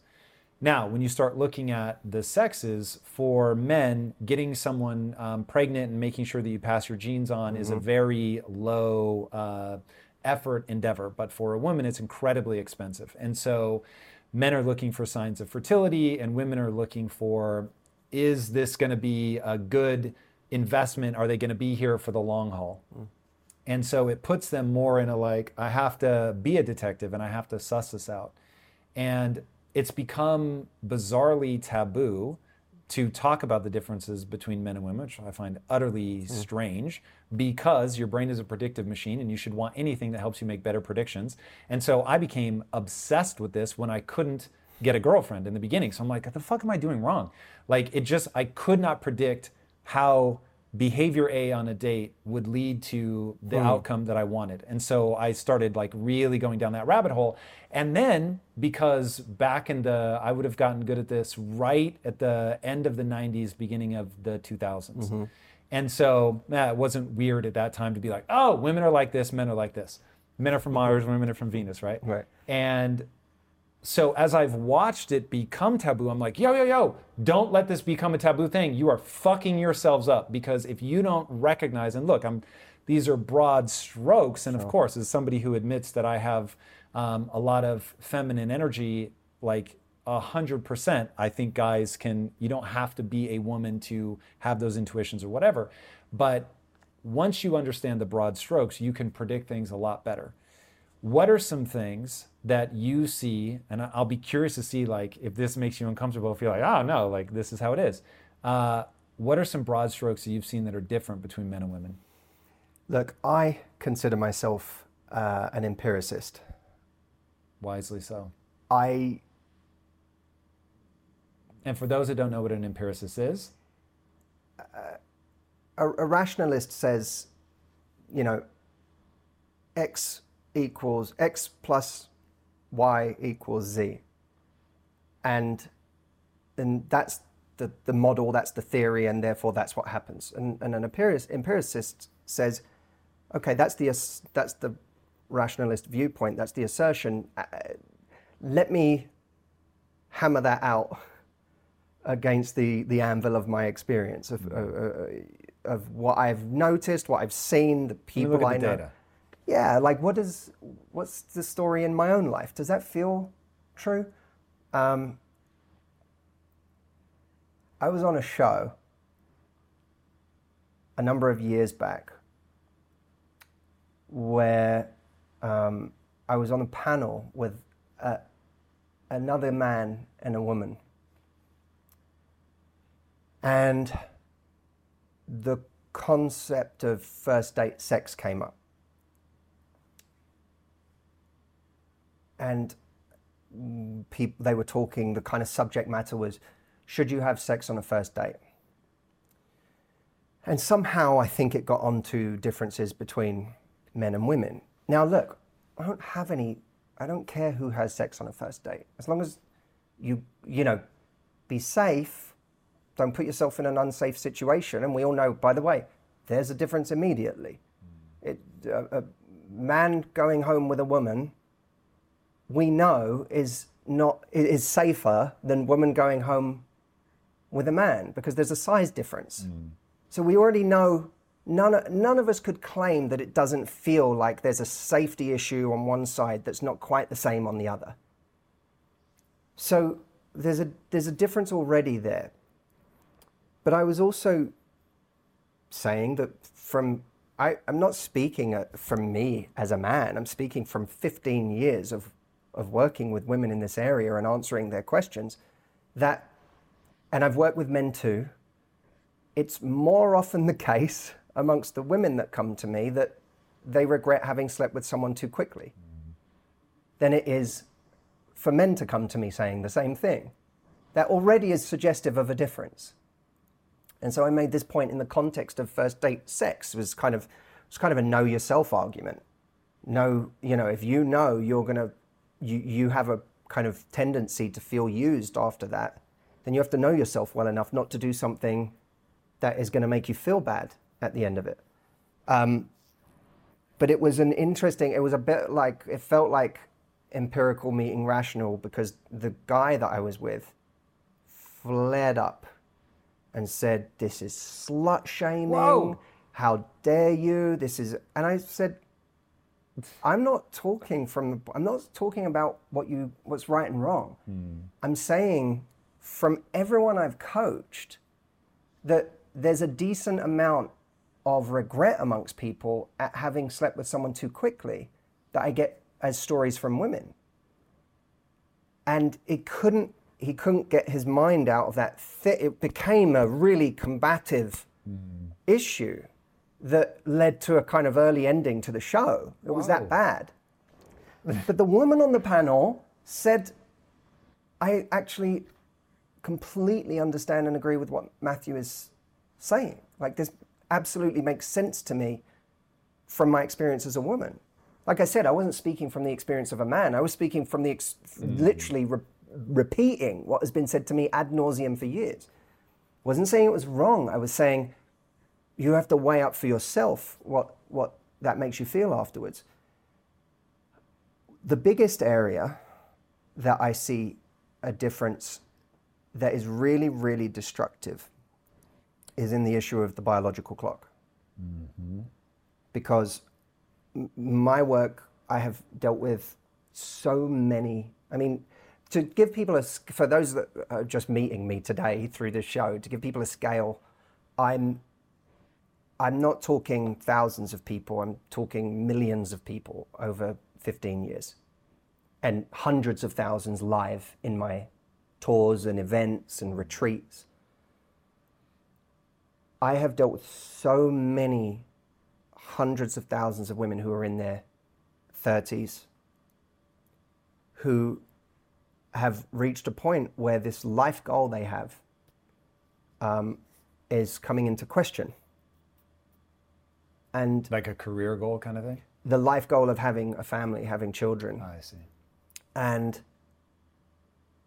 and they are now starting to as any of us do as you did with lisa where there was a life goal you had of being able to provide and protect and and give her the life that you wanted to give that you wanted to provide you there was an anxiety about that there was a, a sense of oh my god what if this what if i can't do this what if it doesn't happen and that is what i experience in so many women that come to me who really want a family and are finding that there is a kind of anxiety that creeps in that turns into panic at a certain point for a lot of people. And then of course grief if it doesn't happen mm. that then can invade their dating lives. Yep. and so it's a really it's a key difference that I've tried to actually level the playing field on in my work to give women their power back. Well, firstly, I think we live in a world today, and it, look, these things cost money, but we live in a world today where people can actually decide to go a different direction, or they could decide to freeze their eggs, or they can decide to have a baby on their own. Or, but I, I'm a big believer in you have to be willing to take your power back. And that means asking yourself some really difficult questions. Like, if it comes down to it and I have a choice between the um, traditional, f- not having kids, but having a partner, or having a child, but doing it on my own, which is more important to me? Because at some point, you're going to have to make that decision.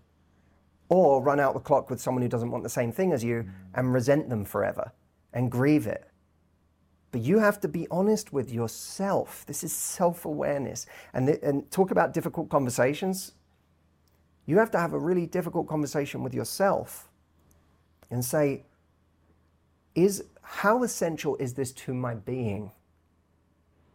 If it is truly something that if it doesn't happen for me, I will there will always be something crucial that's missed from my life, then you have to have a plan B that becomes your plan A. Mm.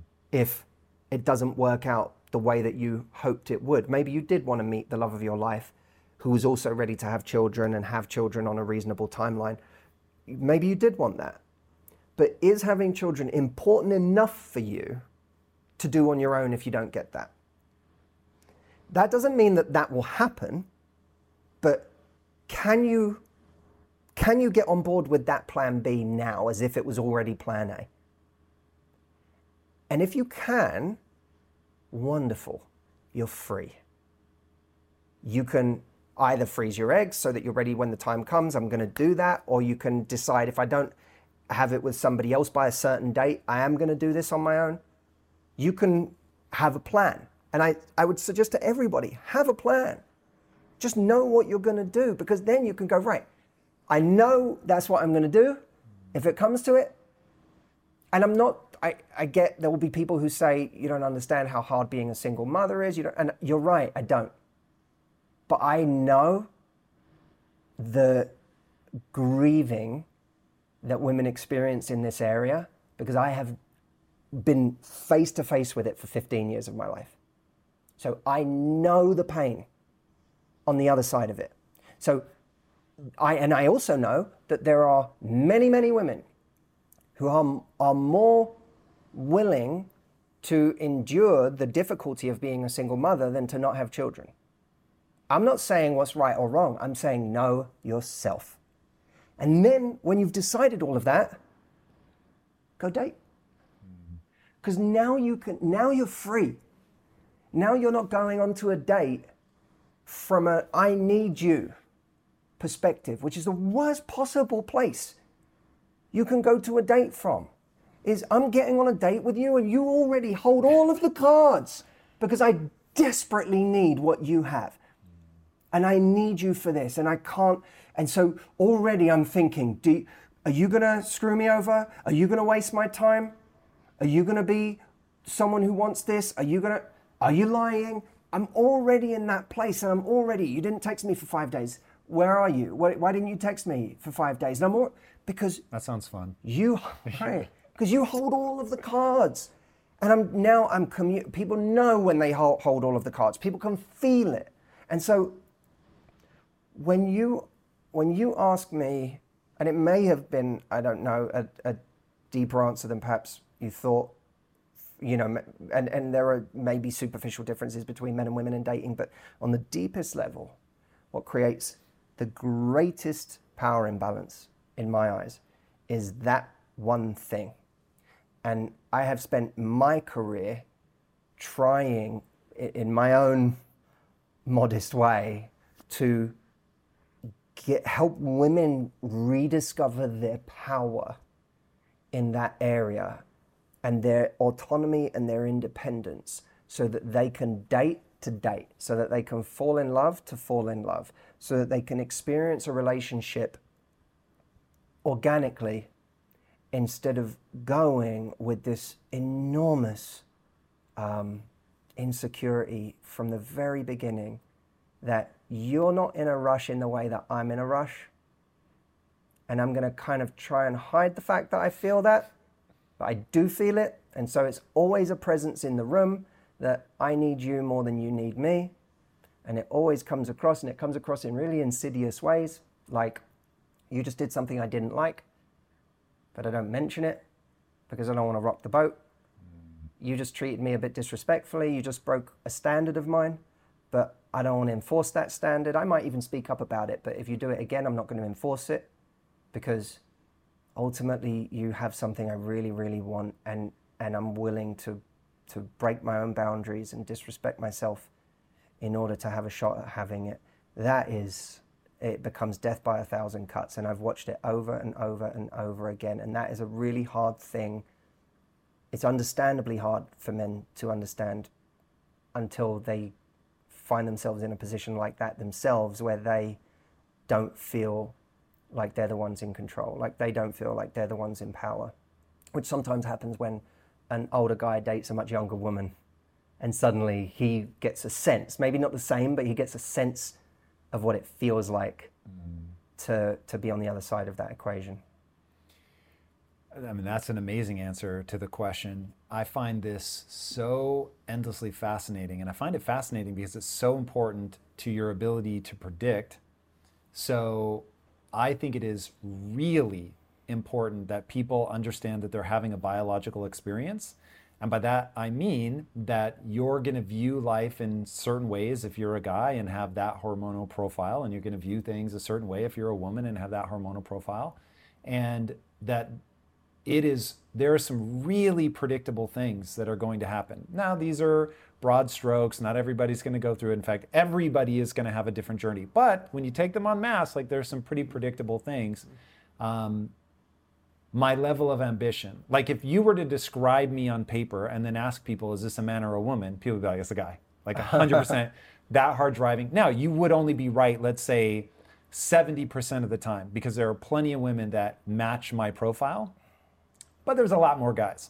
So you'd definitely be better off guessing that it's a guy. If you said the story that you just told, you know, somebody, they're in their 30s, they're starting to have a lot of anxiety about not having a family, and you laid out literally what you just walked us through and said, is this a man or a woman? Like, hey, 70% of the time or more, you're going to be right that that's a woman. There's going to be plenty of guys that fall into that, but you're better off. And so all of that stuff to me is like really interesting. I want to know what are the things about being a guy that I can predict, like so that I can either steer myself well, not fall prey to it, you know, whatever the case may be. Like for instance, I really want to have kids. But the only thing that I want more than I want to have kids is to not have kids because I'm so into my ambition and what I'm trying to build and all of that. But going into it, because I'm so eyes wide open, I'm like, I know when I'm 80, I'm going to regret not having kids. Hmm. So to your point, like, hey, would you still have kids even if you knew you're going to be a single mother? Like, work that out now. If that becomes plan A, like, are you hmm. still going to be okay with it? If you are, there's a certain level of freedom. It's like it's important to have walked through that thought exercise. Christopher Hitchens um, once said, "You in life, you have to choose your regrets."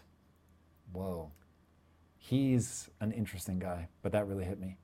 It um, and there, there is so much truth to that. What you're really saying is you're already anticipating, I am going to regret not having kids, but there is a bigger regret that I am avoiding in doing that. And you've made peace with that. And that's actually a really, really self aware thing to do. What I'm suggesting with women, and, and you know, again, I, I want to stress to everyone I don't presume to understand the female uh, predicament and what women go through internally.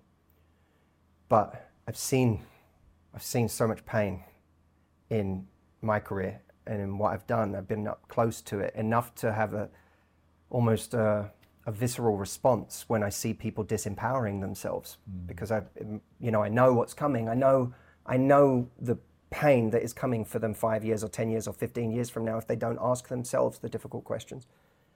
That becomes another choose your regret moment. What am I going to regret more?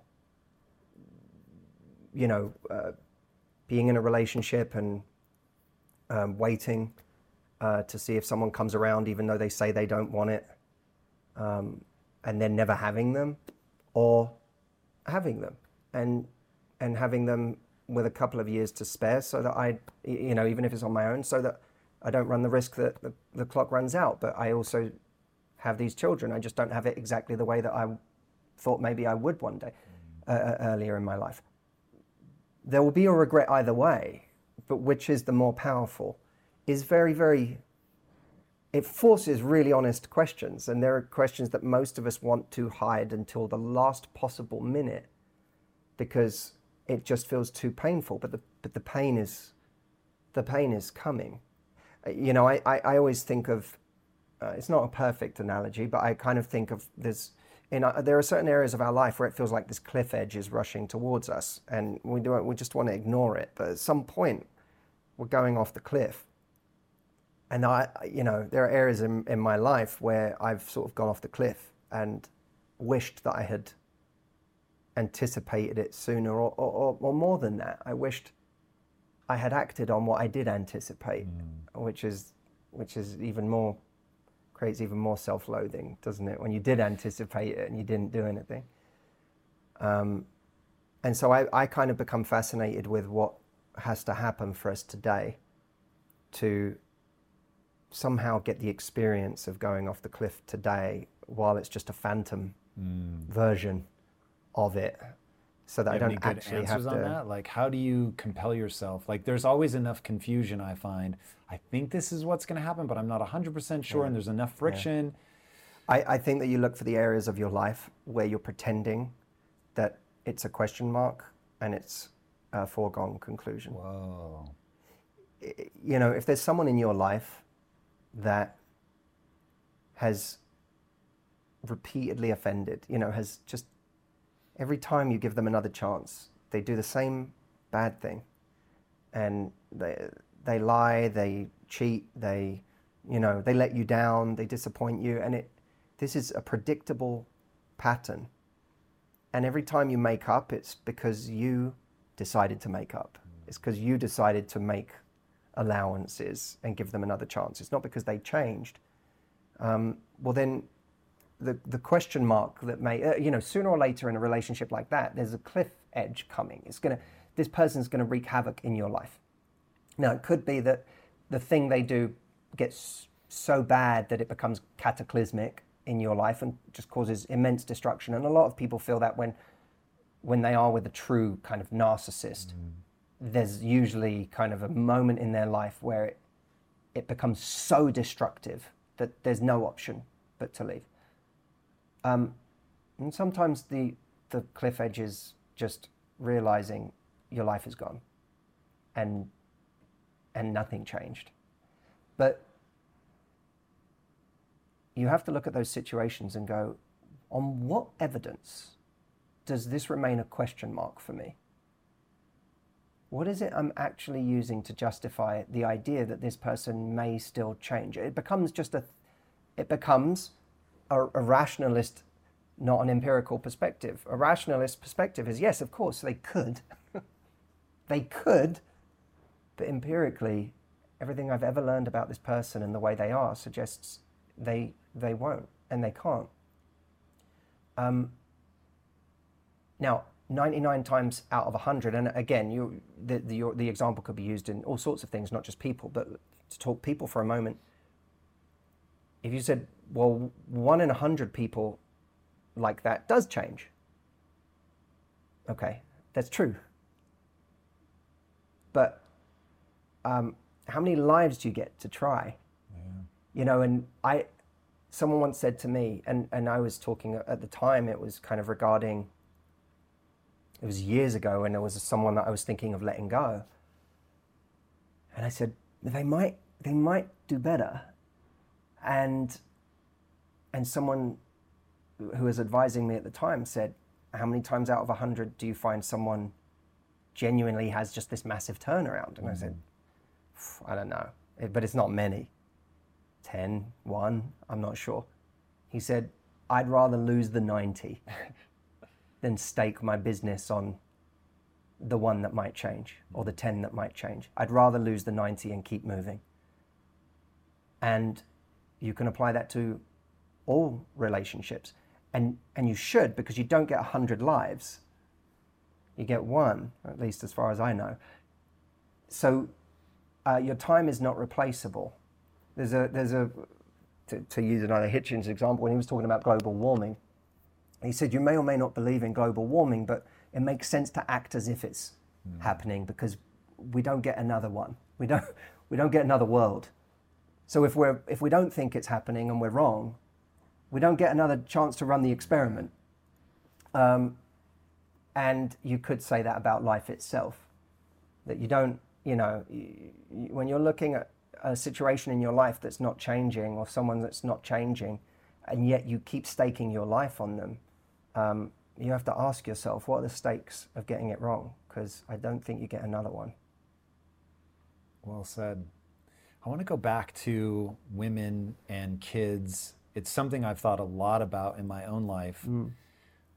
Why do you think that so many women regret having kids? And do men regret not having kids? And if you had to put on a stone tablet your advice, like how do you think about it? And no one right path is right for everybody. I understand that a thousandfold. But if we had to like What do I think on whether people should or not? Yeah, on balance. Oh God. This is this chair goes back. this is not a time to recline. This is a time to sit forward. I I'm not qualified to answer this question, but I will. I will Why say. Not? Is that you're just you've been in the public eye long enough? You know to caveat caveat, or because I'll I'll give you my like bold thing that'll just piss people off. Such a great response. I'm perfectly happy. I, I so firstly, as far as why so many people regret having kids, I think I would struggle to answer that. Um, I would struggle to answer that. Only you know, perhaps I would reason on some level that culture tells us, society tells us we're going to feel all of these things when that you happens. think that more than biology, going, hey, numbnuts, have kids Oh, well, because that's what you're programmed to do. Perhaps, perhaps. Like at a DNA level, I think it is the DNA is just screaming al- out to Although I don't know that the DNA would um, be responsible for the biology would be responsible for us thinking that it would be wonderful all the time, or that it would be easy, or that it would be easier than it ends up being. I don't know if if biology would be responsible for that, but I do think that there's a lot of rhetoric out there about the wonders of having children that convinces a lot of people that maybe it would be for them. And and perhaps a lot of people get there and find that it's not it's not a uh, it doesn't save you any more than anything else will. Any more than getting married will save you from a difficult relationship uh, or improve a difficult relationship. Uh, having kids doesn't take away any of the, the problems of life. I'm sure it multiplies them as much as it also multiplies the joys. Um, and um, some, a lot of people do seem to resent how much their life changes as a result of it. Um, but that's sort of true of anything, isn't it? I mean, our, our life changes if we start a business. Our life changes if we get sick. Our, you know, our life changes with everything. I, I suppose what people regret a lot about having kids is they may at one point have seen it as a voluntary action and that they could have avoided. My, you know, I saw uh, Jordan Peterson talking about children, having children, and he said, I I think he, he basically said, I think it's, he did actually say, I think word for word, I, I think it's impossible for anyone to truly grow up unless they have children, which I thought was a really bold statement. Um, but he also said, he, he basically made the case that everyone should do it. You know, it's, it, it is, you fundamentally are missing out on the best experience you should do it. Um, I can't. I can't speak to whether that's true or not. I know that I've wrestled selfishly, kind of with the with my own selfishness and my own feeling of wanting my life to stay the same, and um, but I also I can't help but be. I can't help but feel that pull of what everyone says about the before and after of it. And I wonder, I wonder if when I have kids, because it, providing everything goes well, it, it, it is a win for us. I, I wonder if I will have that feeling of I should have done it sooner. I don't know if I. I will or not. I, but I, I wonder if all of this delaying is kind of me holding on to something that once I don't have it anymore, or once I have children, I just go, what? I'm, I was so dramatic. I wonder Na- if I'll feel that. Guarantees it, hundred percent. So I definitely, at the risk of being a rationalist here, because I haven't done it, so I haven't run both experiments, so I can't say. Uh, but I, there's probably data that we can look at. Um, but here is my strongest hypothesis. I so again, my big thing is you're having a biological experience. Nature is designed to ensure that you have kids that have kids. Like that's its job. Mm-hmm. And knowing the levers that nature has to pull, just as a woman that gives birth will forget just how psychotically painful it is and want to have another kid, I think that there's a reason that people like so Thomas Sowell, brilliant economist who just has a line that everybody should live by. There is no utopia, there are only trade-offs. So having kids is not a utopia. Hmm. It's a trade-off. So you're going to pick your trade-off the same way that you're going to pick your regrets. But the reason that I think that the highest risk strategy that you can run is to not have kids. I think that's high risk. I think for most people, it will end up being the wrong answer. Now, that's hmm. somebody who chose that path. But I chose it looking at it and going, whoa, I think this is actually going to be a really high risk strategy. The reason that I think that is when I just look at the the biology of the situation, we all have a hunger for fulfillment. I think it's the deepest drive that humans have. Full stop, period. That's it. Hmm. Because that is the thing that nature has leveraged to make sure that you do the thing that it wants. So, nature is going to leverage fulfillment to get you to do two things. One, to get you to do really hard things. Mm-hmm. So, doing really hard things that serve not only yourself, but the group, right? Because mm-hmm. humans, as a species, we've chosen a group strategy.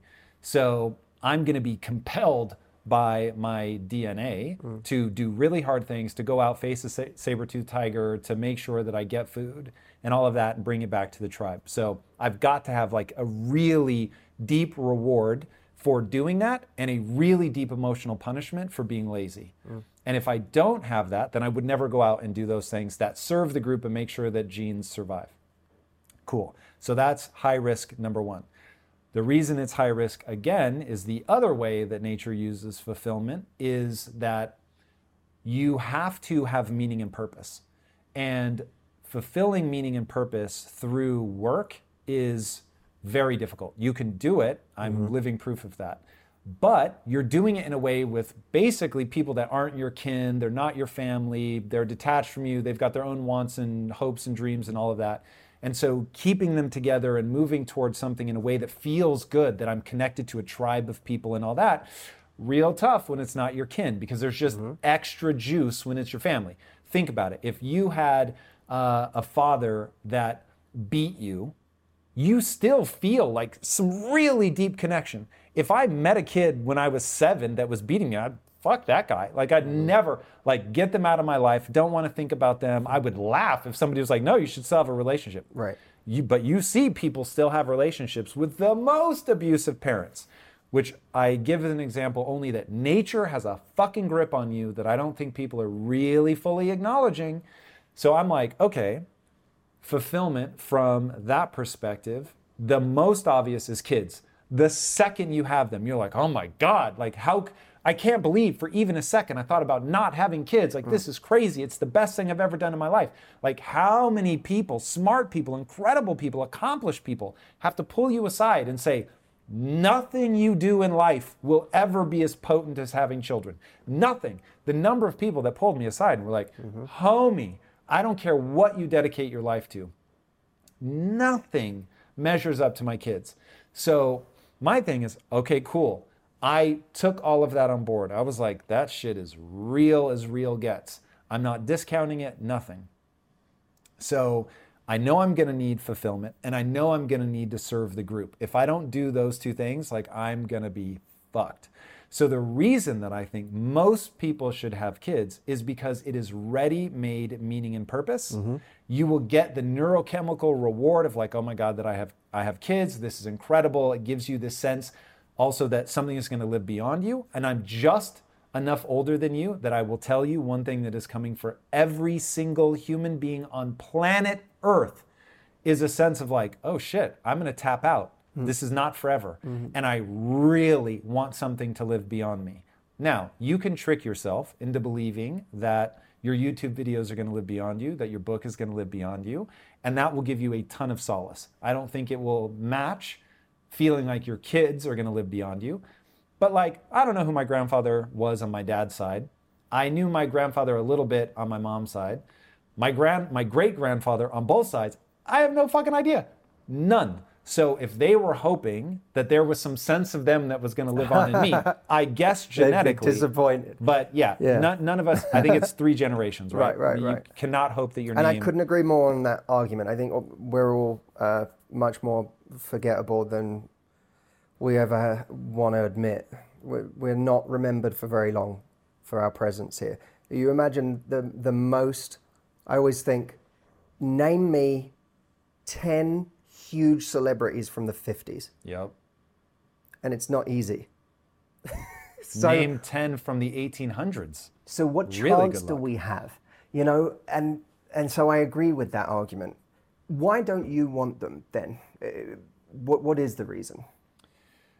Remember, I think that this is a very high risk strategy, Mm-hmm. but here for me, I am very good at relationships. So my marriage is fucking awesome. And what I get out of that marriage is insane. And it makes all of the other risks seem manageable. So the one thing that scares me is the death of my wife, because if that happens, I will have chosen poorly. I'll just be honest with myself right now. So I get so much out of my marriage that I don't find myself wanting. So every time I thought about having kids, I was like, if you have kids and they're not your number one priority, you're doing something wrong. But at the same time, your kids are going to leave you. And I remember my mom when I was a kid, I would say like, who's like more important to you, dad or us kids?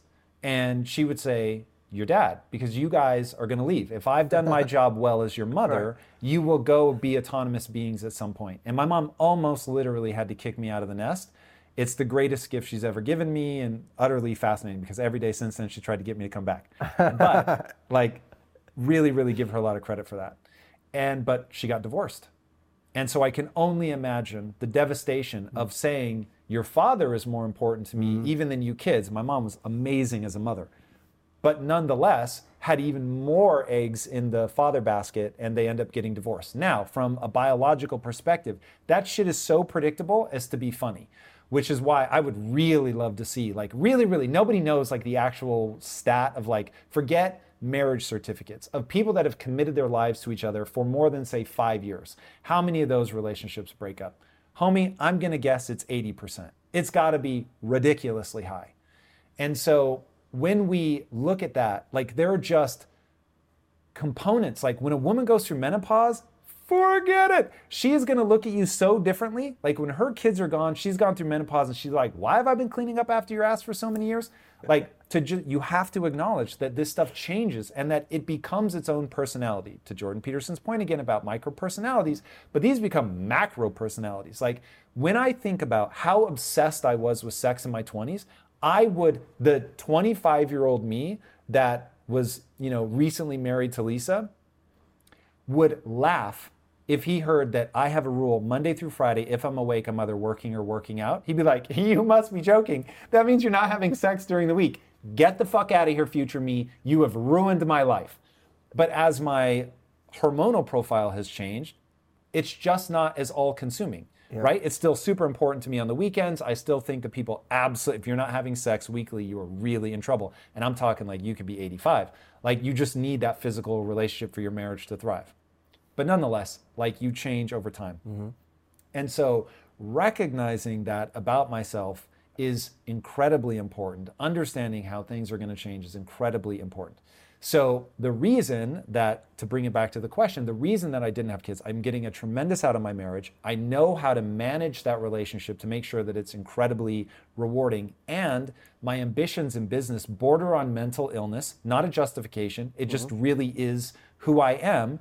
And so either I need to go in and like do the deep work of unwinding all of that so that I'm no longer getting my meaning and purpose from my work because I learned very early in my business relationships that I needed to build a business and generate wealth out of helping other people and doing awesome things for other people. So now the harder I work, the more that I'm improving people's lives. And as I'm sure you know, I get comments every fucking day like, you've changed my life. If it wasn't for you, I would have committed suicide, like yeah. day in and day out. So I'm like, when I'm busting my ass this hard, but I'm getting this tremendous echo back from people that what you're doing matters in my life. Okay, so Hmm. all of that. And then right in those peak sort of early 30 years, I was on the cusp of like, this is actually starting to work. And so now I'm like moving up in life and like things are really working and it's clicking and I'm building wealth and like, oh shit. So I'm getting all this fulfillment. I'm no longer chasing money. I'm trying to add value to people's lives, but it's mm-hmm. also like coming back to me in the form of money. My marriage is fucking incredible. My sex life is insane. And I'm like thinking about having kids and I'm like, yo, I really want this. But I don't want the things that are working to change. And so I'm like, okay, there's no utopia, only trade offs.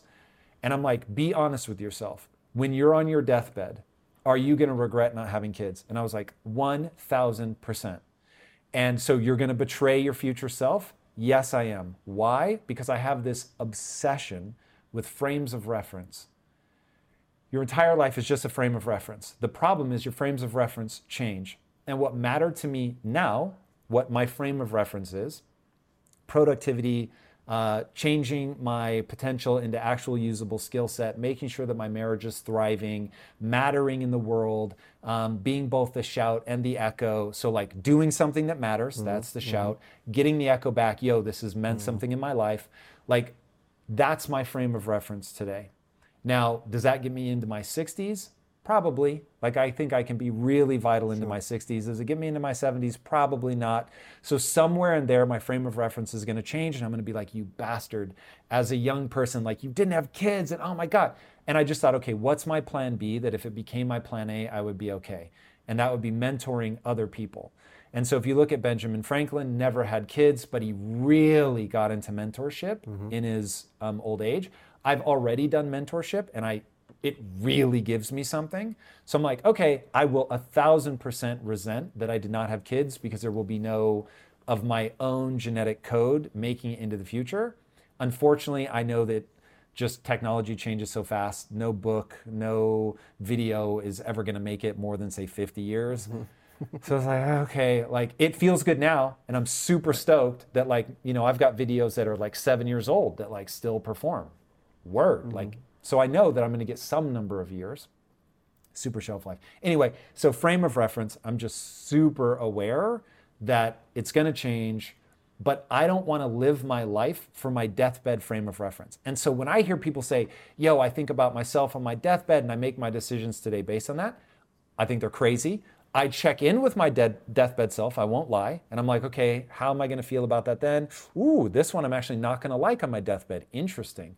But am I going to change today, knowing that this frame of reference is probably going to get me into my 60s? And that PS, I may not live to see tonight, let alone my 60s. And if you do get into your 60s, 70s, and 80s, then you can mentor and still kind of fulfill that criteria a different way, albeit not quite the same, but still kind of tick that box.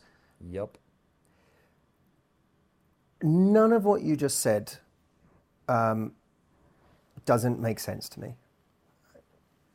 I, I am, you know, and anyone who knows me will tell you, I have not been the person in my life who's always been like, I'm having kids. Um, even today, it does. It's not like a thing like I, I must, I must do this. Um, and so it's always interesting to me to talk to different people and to hear you articulate that because all of that makes sense to me. The the part that I might stumble on if I was playing chess with that is I I try to look at my life and go, what are the moments that really kind of make me feel connected? What are the moments that really bring me joy or just make me feel I I, I, I don't like thinking about what do you really enjoy when you do it because most of the things I that make me feel great aren't things that I really enjoy when I'm doing. that is a conversation unto itself. I totally agree. But I do like asking the question what once you've done it, are you glad you did? Because I find that much more kind of instructional in terms of what I should be spending my time on. And in the top three, always for me, is having a conversation, a true moment of connection with a person, a friend, a family member, someone I care about, or even sometimes just a person that I just share a moment with or share a great conversation with. You know, that's those tend to be the moments where I walk away feeling really filled up.